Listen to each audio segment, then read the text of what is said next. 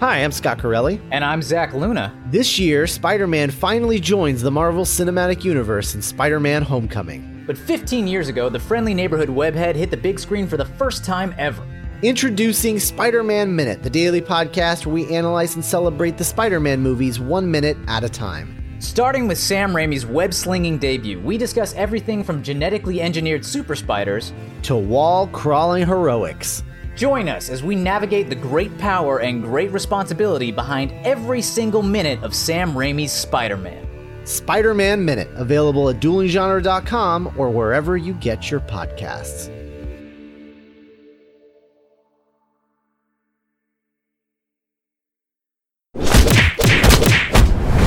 Dueling Genre.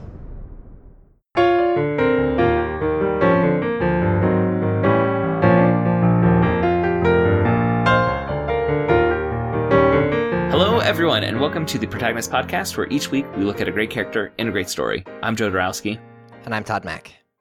and this week we're discussing Flavia de Luce from the novel Sweetness at the Bottom of the Pie by Alan Bradley. And it must be noted, Flavia de Luce is a fantastic name for a character. it's so good.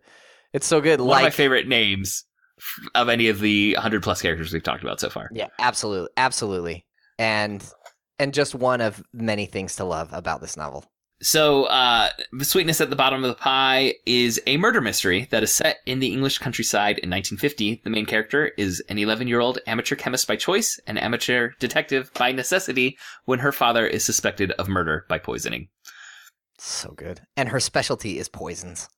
Yes. oh, I love Flavia de Luce so much. Uh, but first, how did we come to this novel, which I am going to guess a high percentage of our listeners have never heard of? And it's a shame that they have not because it's amazing. I had never heard of it. I read it on your recommendation, so I'll let you say how you came to it. I came to it because I was listening to the podcast called Writing Excuses, which is a group of published authors who talk about writing uh, techniques and, and tips for authors and all sorts of really uh, great information about the writing process. And even if you don't want to be an author, I would recommend listening to Writing Excuses because it makes you more knowledgeable about story and structure and what writers are doing. Yeah. Um, but at the end of every episode, they make a recommendation, and they recommended Sweetness at the Bottom of the Pie and gave a brief description about it being an 11 year old girl detective. Um, and I was like, well, we have to cover that one. and I put it on the list for us to get to. Yeah, the Audible version is narrated by a woman named Jayne Entwistle, and It's another one of those names that might give you pause before you say it out loud. she's amazing. Uh, it's it's fabulous. Really, really great um, narration.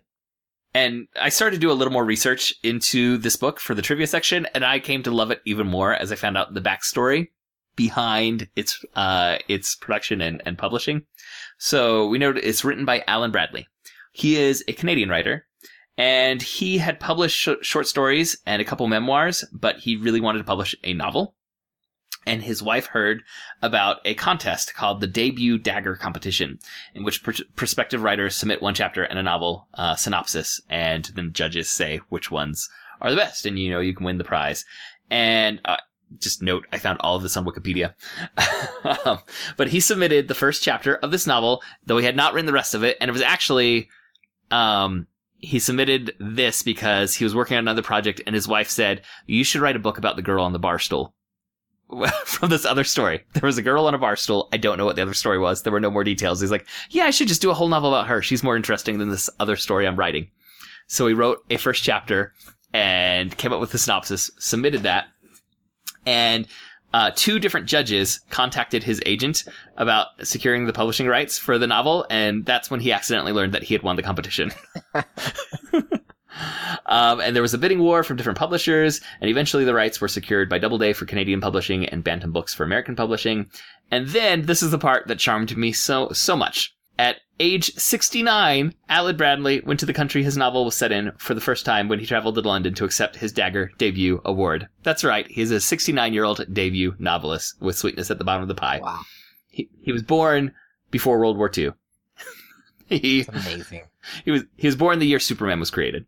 Uh, so his debut novel was published in 2009. Uh, and all I want to say about that is, hey, listeners, if you are trying to write and just hitting your head against the publishing wall and can't get it done, just keep going. You never know what is going to be that moment when your novel actually gets published. Don't give up. Um, six books in the Flavia de Luce series have been published since then, and he has announced plans for it to be a 10 book series. And the books have been optioned for a series of TV movies, but none have been produced yet. And I kind of hope they do get produced and that they cast the perfect 11 year old British actress to be Flavia de Luce. This is I'm not going to say this about everything, but I would not mind at all if we just slated for the next 10 years to do one of these books a year because I like the, I love this book so much. It's really good. The only other series that we've really returned to with any regularity is Harry Potter, and we've done two of them. We've done two Harry Potter, We've done two, two Star Wars films. two Star Wars films, and we did uh we did The Hobbit, and then we did uh, the Fellowship of the Ring film. Okay. So we, we have dabbled in continuing series, but uh, I will go ahead and drop the whatever the next book in the series is called into next year, sometime next year, in the novel slot in our in our schedule. I re- because I mean, there's only so much time, and I really want to read the next book in the series, and uh, so I think we should just pencil it in. When it comes to our um, our free time reading, it's usually whatever we're, we're discussing next. Yes. So if we want to read the next book in the series, we may need to get it on the schedule. Yep. Listeners, we want to thank each and every one of you for listening, and we especially want to thank those of you who support us on Patreon. If you would like to support us financially, we invite you to go to patreon.com slash protagonist. That's P-A-T-R-E-O-N dot com slash protagonist.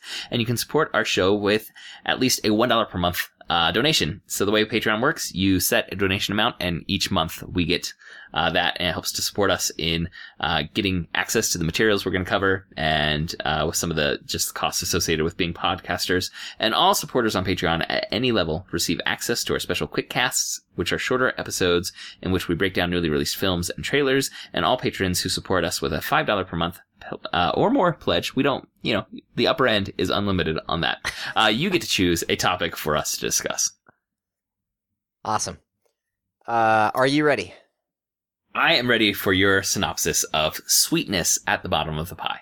Okay, it's actually been a couple of weeks since I since I did this, so Yes, Um, we uh, we had to push back the recording a couple times. yeah. Okay, Flavia de Luce. I'll just say it again. She's quite simply one of my favorite protagonists in a very long time. I don't know. Maybe of all the of all the characters we've talked about. Um, so she's 11 years old. She's a very accomplished amateur chemist. Her specialty is poisons, and she lives with her father and her two sisters, Ophelia, who is older and obsessed with appearances, and Daphne, who is obsessed with books. Her mother Harriet was an adventurer and was lost in like a mysterious climbing accident in the in the Himalayas when Flavia was very very young. So Flavia never knew her her mother. Producer Andrew has a question. I two things. One, Go for it. Already? I've always loved. I've always loved in stories when a person's profession was adventurer. Yes. I love that on like on like dossiers and in comic books about like the Fantastic Four occupation adventurers. It's like I want that occupation. They don't let you major in that in college. And then two, when you say she specializes in poisons, is that um, investigation or preparation? Reading Preparation. of and yeah, she knows. Pre- preparing poisons. Yes, absolutely. Yeah, she she loves to read chemistry books. She What does she prepare them for?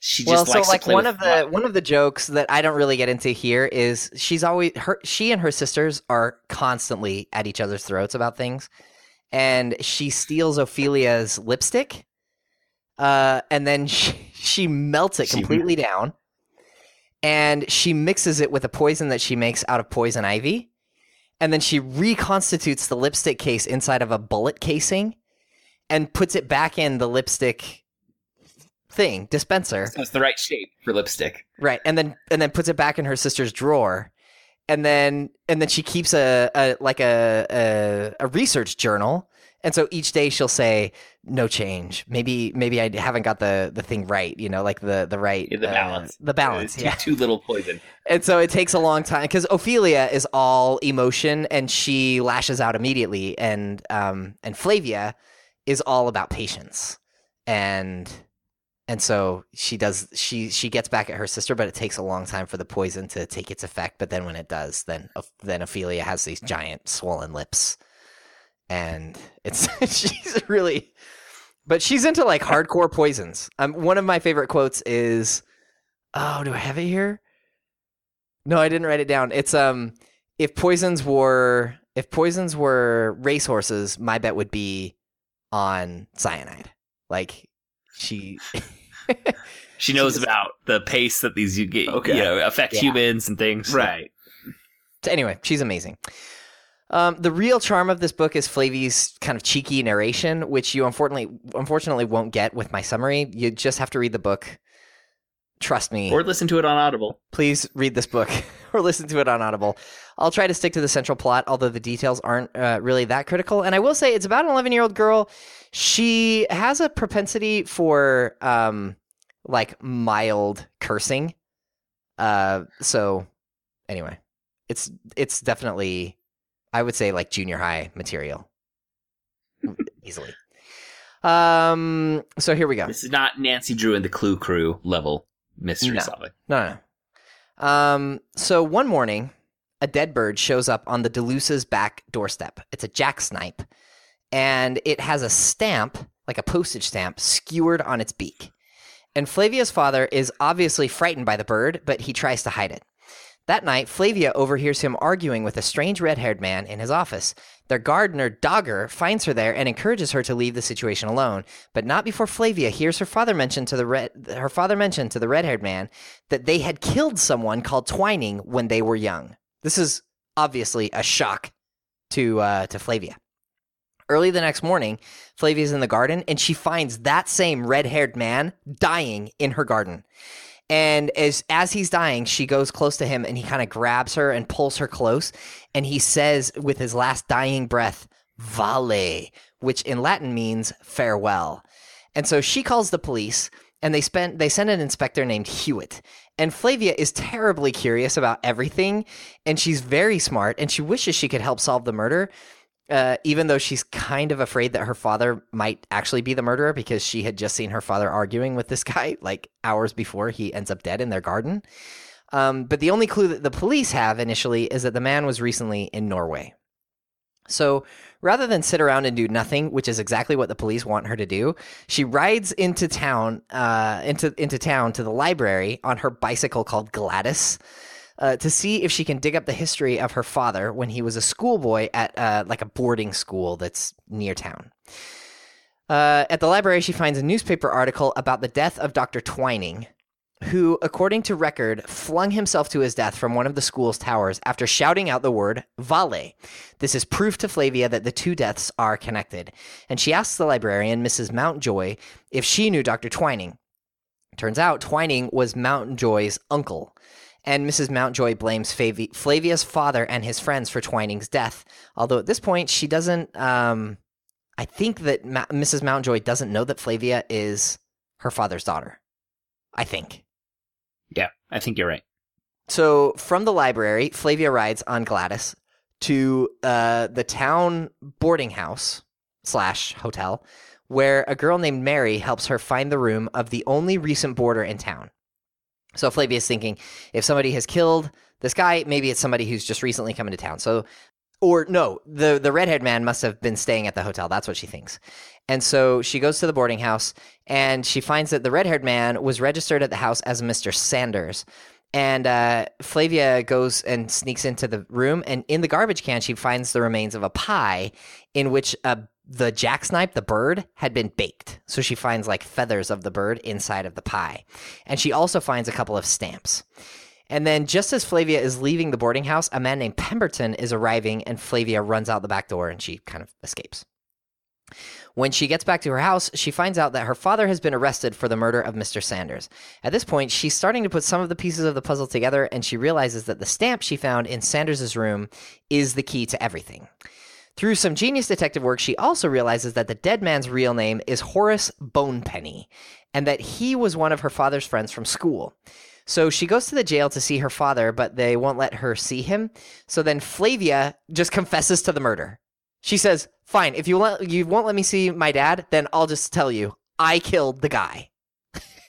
and Inspector Hewitt is not really convinced by her confession, but he, um, he, I think he's kind of impressed by her, um, uh, Spunk? Yes, her spunk. Thank you. and so he allows her to talk to her father. Her father tells him, uh, tells her that he didn't commit this murder, and then he proceeds proceeds to tell her about how he met Bonepenny. Um, at first, they had been friends, but then Bonepenny uh, changed.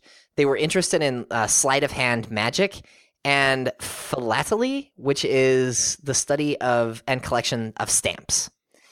And uh, of particular interest to her father are these two extremely valuable stamps called the Ulster Avengers, of which there are only two in the world, and both of which Flavia realizes as she's talking to her father she has in her pocket. So the two Ulster Avenger stamps were in uh, in Sanders's room. Are we okay so far? I, um, well, I'm following. Okay. Okay, so when Flavia's father was young, uh, he and Be- Bonepenny had convinced their mentor, Dr. Twining, to convince the headmaster of the college, whose name was Dr. Kissing, to show the boys his Ulster Avenger stamp. So he had one, Miss- this Dr. Kissing had one Ulster Avenger stamp. And then Bonepenny had done this magic sleight of hand trick and stolen the Ulster Avenger from Kissing and and then apparently destroyed it. And the following day, Dr. Twining, apparently distraught because he had been the cause of the loss of Dr. Kissing's stamp, threw himself off the tower at Greyminster, the boys' school. Did I explain that okay? Yep. Okay. So Colonel de Luce feels guilty for the death. Uh, Colonel de Luce is uh, Flavia's father. He feels guilty for the death of Twining because he knew that Bonepenny had stolen the stamp and he had said nothing about it. Now, the only Ulster Avenger in existence, uh, which be- what belonged to King George the Sixth, King George, the J- King, the King of England, has just barely recently been stolen. And uh, Flavia knows that Bonepenny is the This one is who jumping to it. the present day, Flavia's time. Yes. Yes. So back in this conversation, Colonel Luce feels guilty. And then also we find out that the second Ulster Avenger stamp has just recently been stolen from the King of England. And Flavia is convinced that it was Bonepenny who stole it.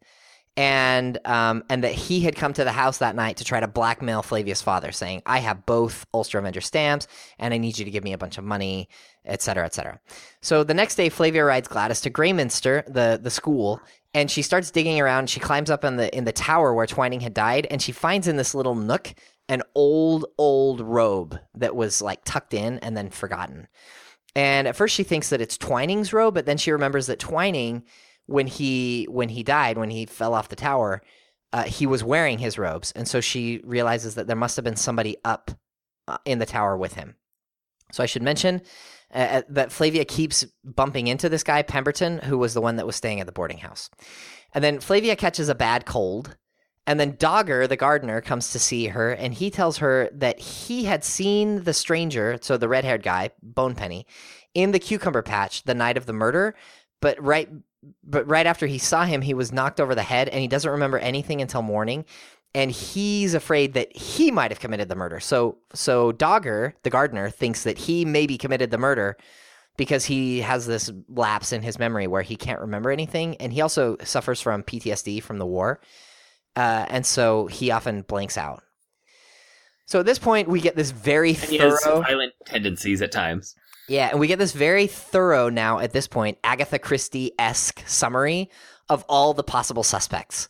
But nobody's coming out as a clear favorite, and it doesn't. Uh, it isn't helped by the fact that everyone is covering for everyone else, right? So Flavia has taken the blame for the murder for her father. Her father is taking the blame of the murder because he thinks maybe Dogger did it. Dogger uh, uh, is involved in this. Anyway, it's all kind of complicated.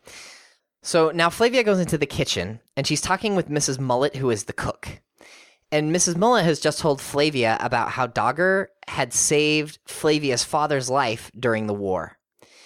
And then uh, and then Flavia says, now that we've got this kind of moment of intimacy between me and Mrs. Cullet, I'm just going to come, cl- Mrs. Mullet, I'm to come clean and tell Mrs. Mullet that everyone in our family hates her custard pies. So she, so Mrs. Mullet is kind of a famously bad cook, and nobody in the family likes her custard pies, especially. And then Mrs. Mullet tells her she knows that nobody in the family likes her custard pies, but Harriet, Flavia's mother, had asked her to regularly make custard pies for her children just to keep them humble. I I I think that's awesome. So then Flavia, It's supposed to be humble pie. it's Well, humble yeah, pie, so they have right. to they, they learn to be polite about something they're not enjoying. and it's it's just one more like the the presence of the mother is really important throughout this kind of emotionally for for Flavia and emotionally for her father and she keeps coming up. I hope that in these in these books that continue we get more about the mother. I really Um, hope so too. i can't imagine that we don't. Just wait next year, listeners. yes. We'll we'll let we'll you know. find out more. So flavia eventually finds dr kissing who is the ex-headmaster of greyminster who had lost his ulster avenger, avenger stamp to bone penny and he's actually even smarter than flavia and he's actually he figured he's figured everything out. Um and flavia gives him his stamp back and then he burns it and that makes the only remaining remaining ulster avenger stamp the one that belongs to the king doubly valuable right so there were only two now there's only one it belongs to the king flavia has it in her pocket still um and Flavia now realizes that Mr. Pemberton, who is the stranger that she keeps bumping into, is actually Bob Stanley, who was one of her father's companions from his youth and was Bonepenny's partner in crime. So the the things start coming together here for her. So she goes to find where Twining was buried. And it's away from the church because he was a suicide, so he couldn't be born, bur- buried in the churchyard. So then everything comes clear to her. Twining did not jump off the tower. He was already dead when he got up there. Bonepenny and Bob Stanley had killed him. And then Bonepenny had shouted Vale and thrown Twining's body off the tower, and it looked like like Twining had done it himself. It was Bonepenny's robes that Flavia had found on top of the tower, and she realizes also that Pemberton slash Stanley had killed Bonepenny by injecting him with poison. So there's a lot of there, there's a lot of kind of details throughout all of this, but long story short, sort of short. uh, this guy Pemberton that she keeps bumping into, his name is actually Stanley, and he's the one that killed Bonepenny by injecting him with poison. So then Pemberton shows up at the tomb, and he wants this last stamp. And Flavia lies and tells him she doesn't have it.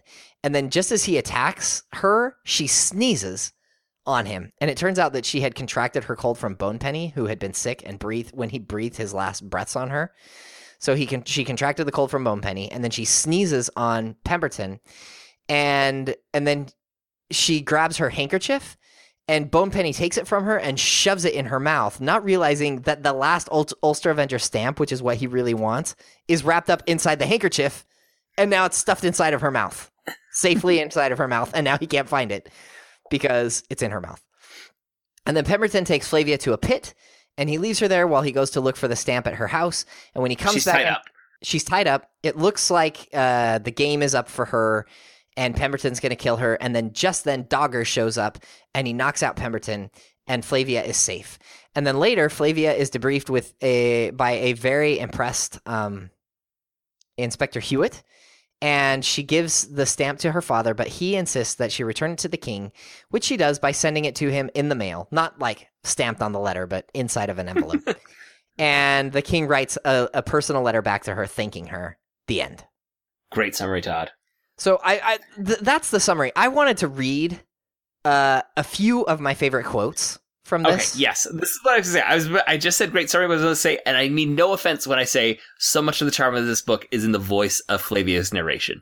Yes, which is why I think so- maybe, maybe Audible is the best way to read this because the lady does just such an amazing job. But these are the ki- some of the kinds of things uh, that we get in the story. It like it, like this. I remembered a piece of sisterly advice, which Feely, uh, Ophelia. So I remembered a, a, pe- a piece of sisterly advice, which Feely once gave Daffy and me. If you're ever accosted by a man, she said, kick him in the Casanovas and run like blue blazes. Although it had sounded at the time like a useful bit of intelligence, the only problem was I didn't know where the Casanovas were located. I'd have to think of something else. or this seed biscuits and milk. I hated Mrs. Mullet's seed biscuits the way St. Paul hated sin. Perhaps even more so. I wanted to clamber up onto the table and with a sausage on the end of a fork as my scepter shout in my best Laurence Olivier voice, Will no one rid us of this turbulent pastry cook? this is, uh, she says, I, I was me. I was Flavia, and I loved myself even if no one else did. and then finally she says, um, "Oh, I just I." So there's like funny stuff, and then there's also kind of touching stuff. Like um, when she's talking with her father, she says, "Here we were, father and I, shut up in a plain little room, and for the first time in my life, having something that might pass for a conversation. We were talking to one another almost like adults, almost like one human being to another, almost like father and daughter. Even though I couldn't think of anything to say, I felt myself wanting it to go on and on until the last star blinked out." And I, I, it's just a really, really well written story with a great character, and um, That that's what we want to talk about on this podcast. that's exactly what we want to talk about on this podcast. So, uh, I don't know where do you want to go from here? Um, you mentioned Agatha Christie esque, and it's funny. A little bit before I listened to this audiobook, I got onto an Agatha Christie kick. Listened to Murder on the Orient Express, and I listened to another one. I cannot remember the name of it, but it involved philately. Really? like valuable steps were really important to the plot. Um, and so, and I had listened to a couple others, but uh, the way this mystery unfolds definitely reminded me of an Agatha Christie novel where each suspect you understand their motivations, but there's also you know the niggling like they can't have been the one who did it because of X, Right? but they could have been the one who did it because of Y and Z yes. you know, uh, and I think it gets set up very well and it gets explained very clearly throughout the story. Um, so in terms of setting up a mystery, it was satisfying. I do think, uh, who it ends up being, like the one guy that randomly keeps It's showing kind up. Kind of obvious. yes, I wanted more for his motivation as to why he was there I agree. right? Like, like he he kind of sticks out as well. Every time he shows up, it's kind of like why not? Yeah. There's a natural reason for me doing exactly what he's doing. So that if there is a flaw, I would say that's it. But there's so much that I enjoy about this, and the character of Flavia de Luce is so wonderful. Yeah, I, agree I don't care. It's it's like it's pretty telegraphed that it's it's not it can't be a surprise to very many readers that Pemberton is the guy, uh, Right. Because of exactly what you said. He shows up, and you're like, why is this guy here? Unless he's the killer. So I, I mean, I guess he could have turned out to be I don't know. It could have turned out to be nothing. That would have been a surprise. Um, Mhm. but but uh, it, and there, there were there were some parts in the story where it, it felt like mechanically it wasn't like it it it was close to Agatha Christie, but it's not exactly Agatha Christie, who was the best that there's ever been at doing this. Um, and this is this guy's first novel, so you know he gets a pass, especially for having after having created Flavia de Luce, who like the universe is just a better place because Flavia de Luce exists. And um, but but yeah, mechanically, I felt like as a as a mystery, as a like a detective mystery, um, it it wasn't the strongest mystery story I've ever read. Yeah, like I, I feel like it's sound, except for that one squeaky part. uh, you know, But that- for me, that just the doesn't quite and the char- and the character of Flavia, like way more than make up for any any lacking in the, the mechanics of the story. Yeah, and when we say that there's going to be this 11 year old precocious detective, I, I think there's probably a percentage of our audience who might roll their eyes. Like we've seen the precocious child done. Yeah, yeah, that knows more than they should. But I think there's excellent work done to establish why she's an expert in chemistry. Yes, You know, why, why this is a thing that she loves and that she's engrossed herself in. And if you know 11 year olds, they're not well-rounded geniuses in everything, but if there's something they love, they could be an expert in that thing more so than most adults around them. yeah. And uh, I mean, I Um, guess we can say what the background is. She lives in this huge, like, manor, like a big English mansion house, and she doesn't really have friends. She has these two sisters who they all of the sisters hate each other mostly because they're all just sad because they miss their mother who they didn't ever really know. Except Ophelia kind and their dad is a distant figure. he's distant because he served in the war and he's str- struggling with uh, feelings of guilt for what happened when he was young. And so he's and he misses his wife terribly. Every once in a while, he goes and sits in the in her old Rolls Royce and just kind of wallows in in sadness. So th- there is kind of an emotional depth to this story that I think um, surprised me because I heard the same thing. I heard, oh, it's about an 11 year old girl who's a chemist and she solves mysteries, and I thought, oh, it's going to be. I, I don't know, like a Judy Blume novel or something. it's or, just or Nancy Drew, right? or Nancy Drew, and it, it's it's neither of those things. It's it's really sophisticated writing and a great, just totally unforgettable character, and also this emotional depth. And like I, I talked about earlier, this mother Harriet, and how her ghost just kind of permeates this story in so many different ways. Um, but so Flavia just wanders around in in this big house and one of her ancestors had been a real, you know, adult chemist and had a chem lab and she discovers it and she reads all the books and she just teaches herself chemistry by reading all of these interesting books in this chemistry lab and they have enough money that she can get her hands on uh you know supplies and things and it's so it, it's totally believable that that she would be a chemist and she's actually a really a really great chemist And I think, as far as her being an 11 year old, one of my favorite parts of the book is that the story opens with her tied up and she talks, and it was by one of her sisters, you find out, that t- tied her up as punishment for something that she'd done to the sister, like revenge. Um, but she talks about the tricks she knows to be able to get out of being tied up, right? You know, she presses her thumbs together so her, her wrists are farther apart and these other things that she does to be able to escape. And then when, uh, Pemberton captures her and starts to tie her up, you're like, oh, you know, like, oh, well, okay, she's going to escape, but at least they set this up already. But Pemberton's like, like, I can't remember the descriptions, but it's like, no, this is not my sister tying me up. Right. like none of my tricks work. He is, he is rough. He's an adult man. He's strong. He ties her up in a way that she absolutely cannot escape. And even though she tries, like, there's a long chapter description of her doing everything trick she knows Yeah. and everything she can think of to try and escape, and it doesn't work. So even though, on the one hand, you have the precocious genius chemist 11 year old, there's still enough beats that say, no, this is an 11 year old child, that it doesn't feel like this is one of those, you know, superhuman aspirational child figures that no one could really be. Yeah, she's not Ender Wiggin, right? Mhm. She's she, she's a real. I mean, Ender feels almost like unreal, right? Like nobody is really like that, and Flavia doesn't doesn't feel like that. Although she's completely unique, it doesn't feel like she could she could not exist. Um, and I like that about her.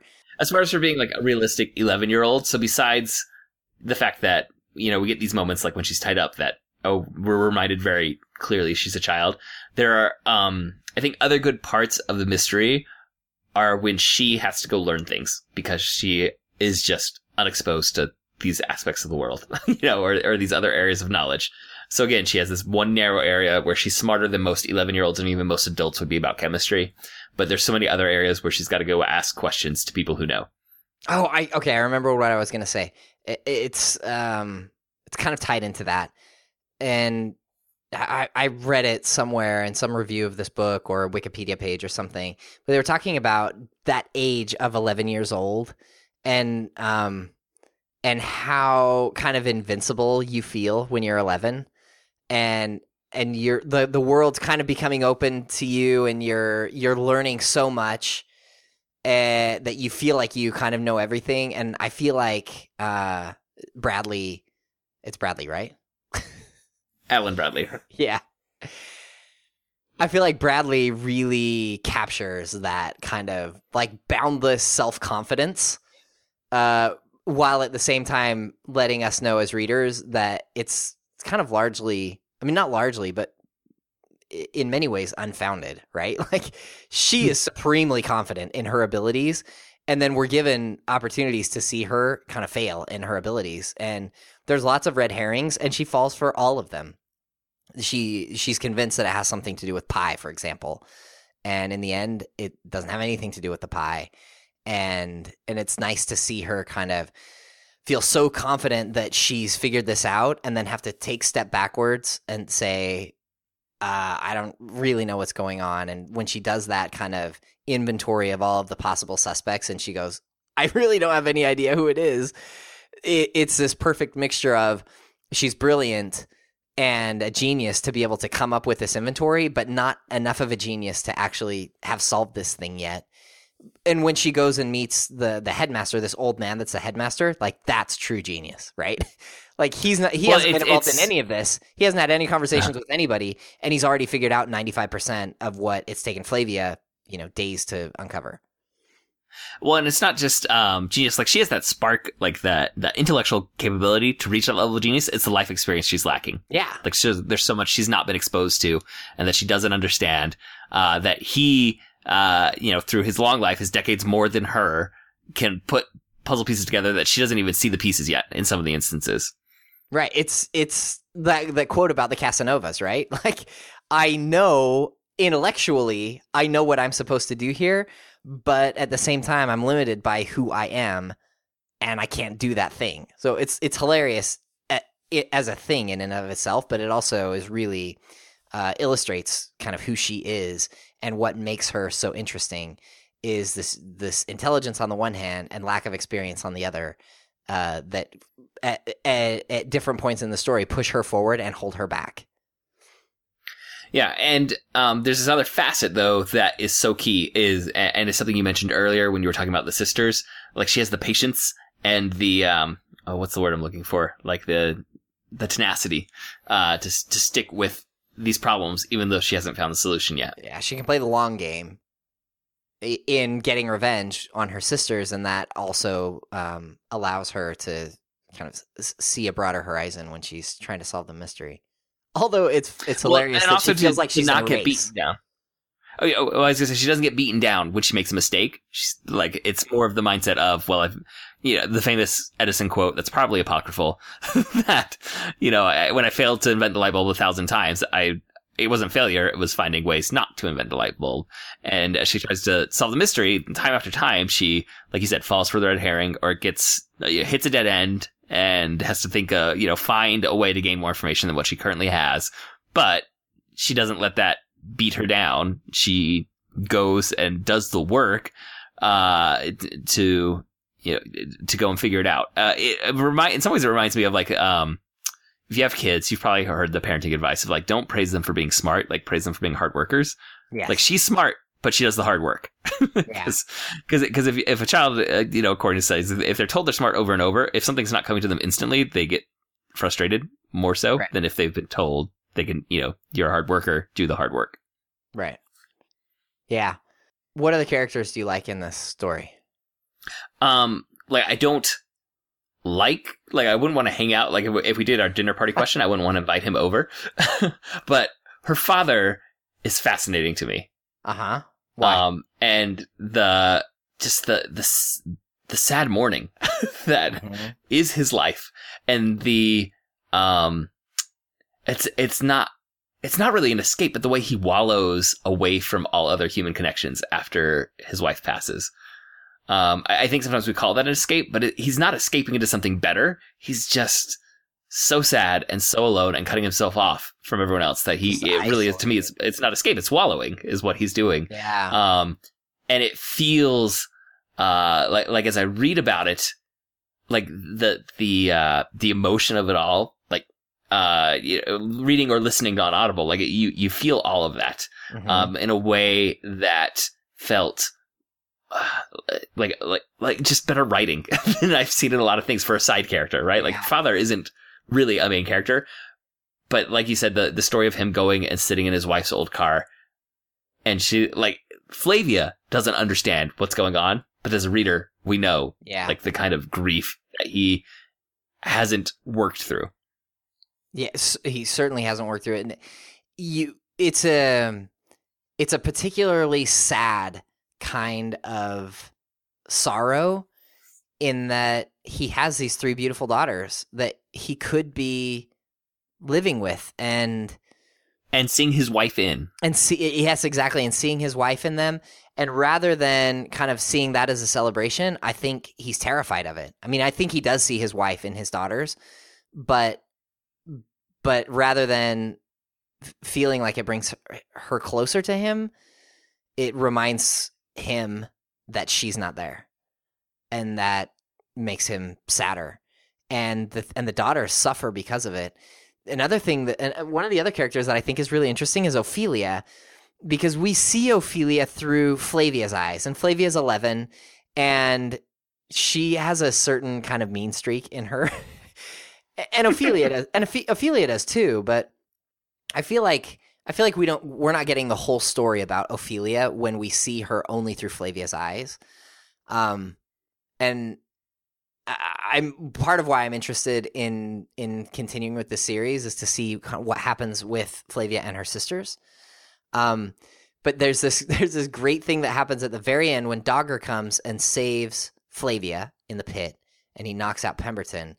Ophelia is with him, and and Flavia is shocked. She's so surprised that Ophelia comes and gives her a big kiss, and it's like, oh, see, these girls really do love each other. And then you realize that that she's kissed her with the lipstick that was the poison ivy lipstick. So then Flavia breaks out on her cheek from this kiss that her sister's given her. And so it's it's like I, I, I believe that part of it is legitimate. I I really do believe that Ophelia cares for Flavia. And and I think that there's some legitimate like I love you, you almost died, that scared the heck out of me, and so I'm going to give you a kiss. But there's also in that like and I'm gonna kiss you with the dang lipstick that you gave me that made my that made my lips break out. And it's just that there's like real emotional complexity there uh, that that I I really appreciated. It feels really authentic, and and I like that. And like you said, I 100% want to see how all these relationships evolve in future novels. If six of them are out, um, and I, I haven't done any research at all to find out like is there a, a year leap, you know, is there a gap, or does this the next novel pick up, you know, a week after this or anything Yeah. like that? Um, but I think I'm interested and I'm, I became invested in those relationships, particularly for me, Flavia and her father. Like I want that relationship to become Yeah. healthier than what is there. And I feel so bad for all three daughters who, I do too. like you said, are being harmed by the father's lack of emotional uh, maturity. I want to say about it, Yeah, uh, you know, and and how he's responded to horrible things that have happened to him, trauma that has happened to him. I'm not going to minimize what's happened to him, but he's inflicting new trauma on the next generation, and and doesn't even seem aware of it. And I want to see how that how that gets explored in these future novels. I do I do not think like there'll be a, a magic wand wave and things will get better. you know, like I hope suddenly not. it'll be a healthy relationship. yeah, Uh, but I could see it like these incremental improvements and more of those moments that Flavia longed for of just having an honest conversation with her father that Well, we the- saw. the, one of the most heartbreaking moments in this in this book is when she finishes that that one beautiful thing that I read about that she she wanted to like be in this moment until all the stars blinked out or something. Then right after that, she realizes my dad's not even talking to me; he's talking to my mom. And this whole conversation that I thought that I just had with my dad, really, my dad had with my mom, and I wasn't even there for him. You know, like I was invisible to him. He thought, you know. And you're like, oh my gosh, this is soul crushing. It's so, so sad. But uh, I think one of my favorite characters in the story is the mom. And the way that, without ever being there, she kind of permeates this story. And you can see her in Flavia. And like, Well, you can see her in the especially other when- sisters too. yeah.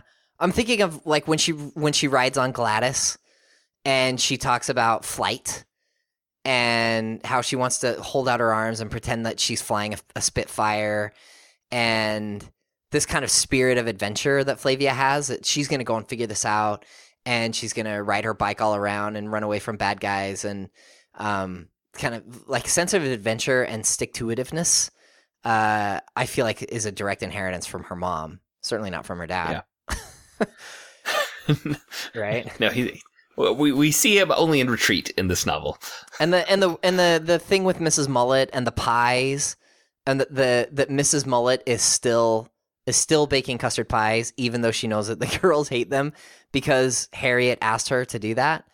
Um it's like she's gone but she's she's not really gone and if the dad could just realize that there could be something really beautiful here and and all we see in this first novel is mostly just sadness and, and maybe like a spark of hope that there could be something better So the connection never really gets made um, explicitly for the reader or listener, but I thought it was really interesting because we we we have this tension between um, Flavia and Ophelia, right? The, Right. And and we're we see Ophelia through Flavia's eyes as being very shallow and obsessed with her looks, and then when we go.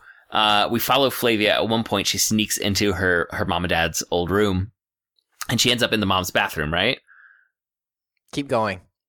uh, and in there we we find out that the mom okay we we've always heard the mom was beautiful but like when we're in the mom's bathroom I think we I got a sense that the mom took time and care in her appearance and like there were I- it's been a while since I listened to this because we pushed we, we pushed the recording back but I, I do like my memory is that there's like fancy combs and makeup and stuff that's still in there I think you're and right. it made me think of Ophelia differently. Like, it's not a shallowness necessarily to Ophelia to be obsessed with her appearance. She may be mimicking one of the aspects of her mother yeah. that she saw.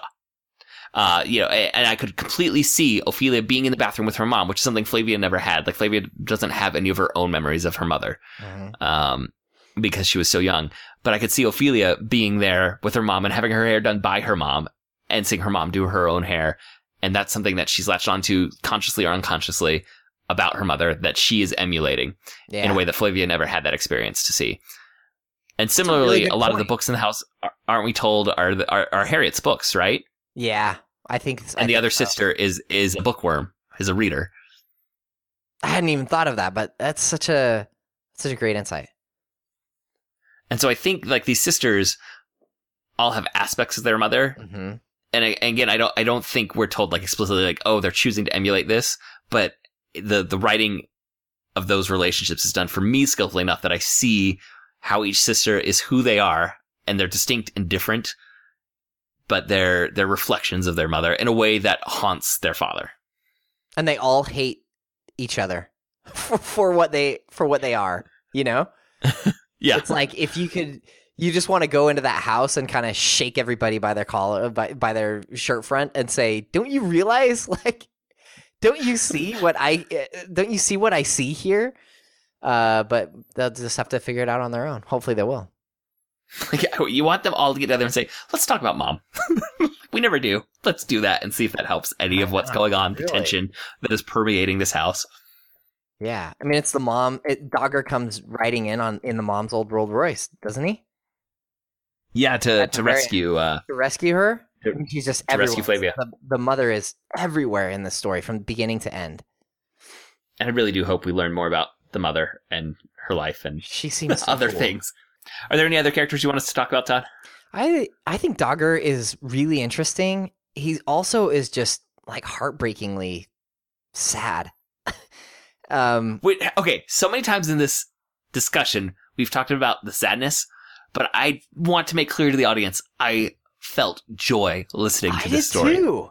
Like, like the, the tone of the storytelling was happy and peppy, but when we start to talk about it and what's actually happening, there's just, it- there, like a, a weight of sorrow is, is present that I did not feel while listening to it. It's like, talk about the magic trick, right? Like, you read this whole thing, and it feels like Flavia riding on her bike. It's just happy and free and fun and funny. And then you sit down and think about what's actually going on. It's like, man, this is sad. And these people are really, these people are all really struggling. Like, Mrs. Mullet may be the most, like, balanced, put together person in the whole story. And she's the one that nobody likes. But I think you're right, by the way. but Dogger, so Dogger uh, was in the war with uh, Flavia's father, um, saved her father's life at, at one point, and now he's just like he, he sh- there's this really sad um, description of how he he used to be like the butler, and then he was the chauffeur, and then he was something else, and then he was something, and now he's the gardener. Like her father has kept him on just because he loves him, but he really can't hardly do anything because he falls into these trances. He can't remember what he's doing, and and just to to see kind of the the the fingerprints of the war uh, on Flavia's father and then on, on Dogger. It's just, I mean, it's sad. It's sad when you sit down and think about it. And then it's amazing that the story can be so happy and bright while also touching on these other things that you don't really think about at the time. It's, it's kind of amazing. Before we wrap up our discussion, does Flavia change from what, who we see at the beginning of the novel to who we have at the end of the novel? Um, that's a really good question. I I don't. Nothing like leaps to my mind saying like this is the moment where she realizes X, or this is the moment Right, or where that she- she matures really in some way. Up. Yeah. Although I I do think that at the end, I mean, just by the nature of what she's been through, the conversation with her father, especially Being tied up and thinking she's going to die. Yeah, like I feel like she has changed, but I can't put my finger on any like clear evidence at this point that says that she has. Like all the characteristics that we talked about, those are present throughout her her tenacity, her her intelligence. So she she gains new experiences and she gains new knowledge. But I don't feel like there's like when we talked about Wizard Wizardversity, like the character at the beginning and end of the novel are different. Right. Uh, you know, massive still kind of transformations happen. noticeably noticeably the same person, but vastly different in their in their outlook on life and their the way that they the, the way that they face. interact with others, the way they feel about themselves, right? I don't feel that kind of change happening for Flavia in this novel. Not even close. Yeah. And I wonder, Um, part of me wants to think like maybe it's maybe this is just kind of a slow burn, and that Mm-hmm. if we're gonna get ten books about her, there's plenty of opportunity for change, and it doesn't all have to happen right now. In fact, if if he really is playing the long game with this, and, and talk about patience, right, and patience and poisons, that maybe there's a chance that this is really just the first chapter in a in a really long arc maybe something to do with her mother, maybe not. But but I, I can I can imagine a version of this where uh, Flavia's transformation as a character takes place over a longer period of time, and then we don't have to have the whole like everything resets with chapter two that we get sometimes Right. in like superhero things. hmm Well, and I was gonna say, this is clearly from our discussion, more so than I realized even when I was listening to the story. Th- This world in which Flavia lives is in a lot of ways defined by trauma. And she just went through a very traumatic event, and the author doesn't shy away from having the impacts of trauma shown. Mhm. But I also wouldn't be surprised if, like you said, there's a slow burn of like these traumatic incidents in her life, like her life being threatened and tied up and w- convincing herself she's going to die in any number of different ways when she's in the bottom of the pit. Um, that, ha- you know, rearing its head again in the future in ways that we don't see because the resolution comes, happens so quick after this traumatic event in this novel. Yeah, I, I, I wonder. I mean, she's also clearly not her father's da- daughter, right? I mean, she is, Right. but she's not. She's right? not Like, haunted. she's, uh, i- i- you know, if if she's going to react to trauma, the trauma of being tied up, and you know, she's probably going to react. Her reaction is going to be closer to that of her mother than of her father. I don't. I don't imagine that it's going to be a retreat. I don't imagine that we see a shell shocked uh, Flavia Mhm. in book two of this. Uh, in But I still want to see some acknowledgement of the traumatic event that happened well, and how is she processing it differently than everyone else around her. but like, talk about a traumatic calling- event when she when she sees the guy die in the garden, and everyone's like, mm-hmm. "Oh, Flavia, that must have been so traumatic." And outside, outwardly, she's like, "Yeah, it was really bad," and inwardly, she's like, "That was the most fascinating thing I've ever seen." Like she was just Scientist so, mode. Like she wants to write down all the so observations about, excited about, so excited about the about loss of life. Yes, about the loss of life. So I I don't I don't imagine seeing her like really broken up about this, but I do also think that it has to have an impact on her somehow. Yes. She can't come Yeah, I don't want to like when I, I want to see her deal with it, but I don't want it to be like you said a retreat like what her father does. But I do want to. I don't want this to just be forgotten. And in the next book, she's a happy-go-lucky twelve-year-old. Yeah. Yeah, I don't know. It'll be interesting to see how it how it shakes out. And I I agree. We will see how it shakes out in a future episode of the Protagonist And- podcast. And the other thing is that I trust this author. Like I trust Bradley to get it right. And that Mm. I'm not going to read book two and think, oh man, what a disappointment. yes. Uh, and like our our only real nit to pick with the story is about the mechanics of who the bad guy was in a mystery novel, which I think can be a very difficult tightrope to walk. Well, Uh, and but as far as the characterization, I love it. I love everything about the characters that he built in this world. And if, if I'm an editor and I'm going to sit down with a writer and I have on, you know, writer A who writes a mechanically perfect novel with completely boring characters and a clunky prose, and I have writer B who writes incredible, deep, complicated, and like characters that bring me joy in a prose Emotionally vibrant characters. in a prose that's just like poetic and beautiful and hilarious uh i would take I- would take b even if the mechanics are not all there because you can iron that out you know like that's Yeah. not a problem And, and it, I really do think that's um. It, it sounds weird to say that about a, a murder mystery, but to me, that's a minor quibble for this I novel. agree. I agree. I mean, it, it, uh, it. I can't say that like it's a perfect story because it's it's clearly not. Uh, when it's if I know who the killer is early on, then it's not great because I never know. I can never guess who. Eh, like the the killer mystery is how is he the killer and why? That's the mystery, not which one of our suspects is it. Yeah. Uh, but man, there's so much to love about this, and and so much, so many reasons to expect that the rest of the novels in this series would be really good. That I'm like totally on board. And I mean, at this point, we've talked about a lot of characters. right? Yeah. We're into triple digits on the number of characters we've had hour long conversations about, and Flavia de Luce is one of my absolute favorites. I I absolutely agree. I mean, she just leaps off the page. She's so alive. It's it's amazing.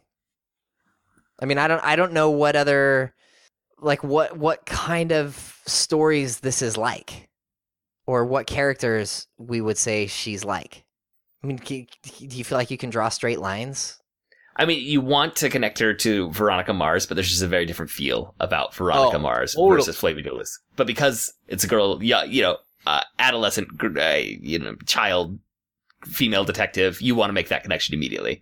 Yeah, but Um, Veronica but Veronica Mars is all about neo noir, like teenage Yeah. angst, and the gritty underside of high school life. This is couldn't be more different.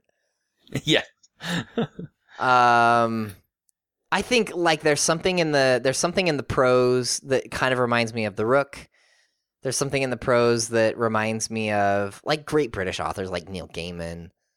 Uh, They just know how to turn a phrase, but but it's not the Graveyard Book. Although I mean, maybe in some ways they're kind of There- there is the mix of happiness and and, And really dark, deep things happening.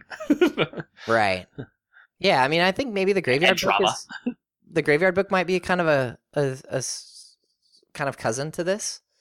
and I think I mean we have a similarly aged protagonist Uh huh. um, who is in a similarly like dark events and also dark world all around them. Uh, so I, I yeah, I, th- I think there's something there. I would not like that's not a connection that leaps to mind until I start to break down some of those elements. I feel like I feel like Um, the Graveyard Book is is the angsty gothic cousin of of Flavia de Luce, right? Like, like there's something there that you know they they share some blood, but uh, but tonally, they're it's just not it's not the same thing. I don't. I just part of maybe why I love this is because it's just so different from everything that I've read, uh, and I I loved it. And if you're a chemist, you have to read this book.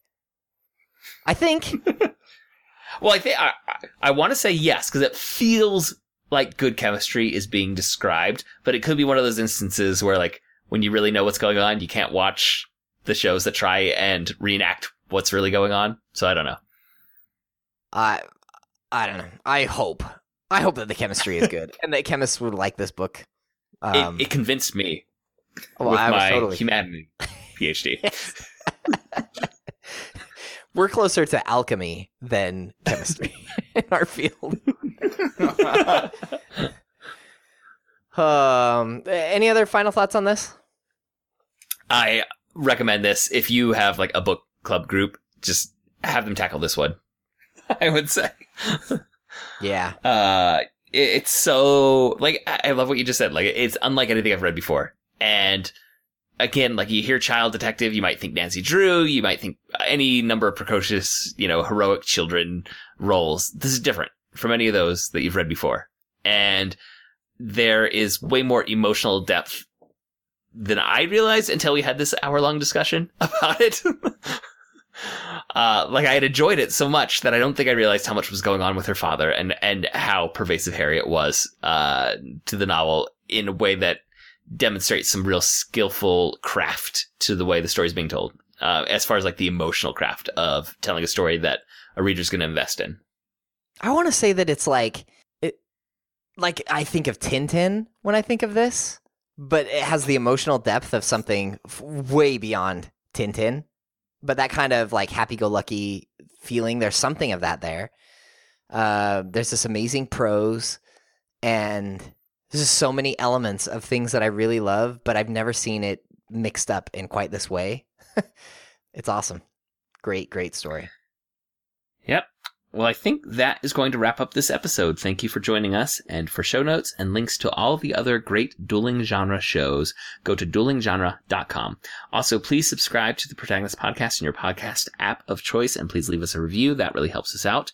If you enjoyed this episode, you may want to check out episode number 59 when we talked about Veronica Mars or episode number 119 when we talked about Scout Finch in To Kill a Mockingbird. You can suggest stories or characters for us to discuss or give us any comments or corrections by emailing feedback at protagonistpodcast.com. We're all also on Twitter. You can follow at protagonistpod, at Todd K. Mack, at Jay Dorowski, and our producer Andrew is at Andrew underscore Dorowski. And our Facebook fan page is facebook.com slash protagonist podcast. We have really good conversations there with our listeners, and we'd love for any of you to come by and say hello anytime. And I love the feedback. Um, Alana Howlett just left a really great comment under our um, discussion about oh, which discussion was it? This Nimona. uh, yeah, Nimona. She she uh, left a great comment about Nimona that for me was really thought provoking about how Nimona lines up in um in uh like uh, chaotic evil or or you know chaotic neutral, all these other things. So I love those kinds of comments, and please leave them for us there. If you would like to support the show financially, you can buy a topic for us to discuss or show your appreciation with a monetary donation by going to patreon.com slash protagonist. Thank you again for listening, and we'll be back next week to discuss another great character in a great story. So long. So long.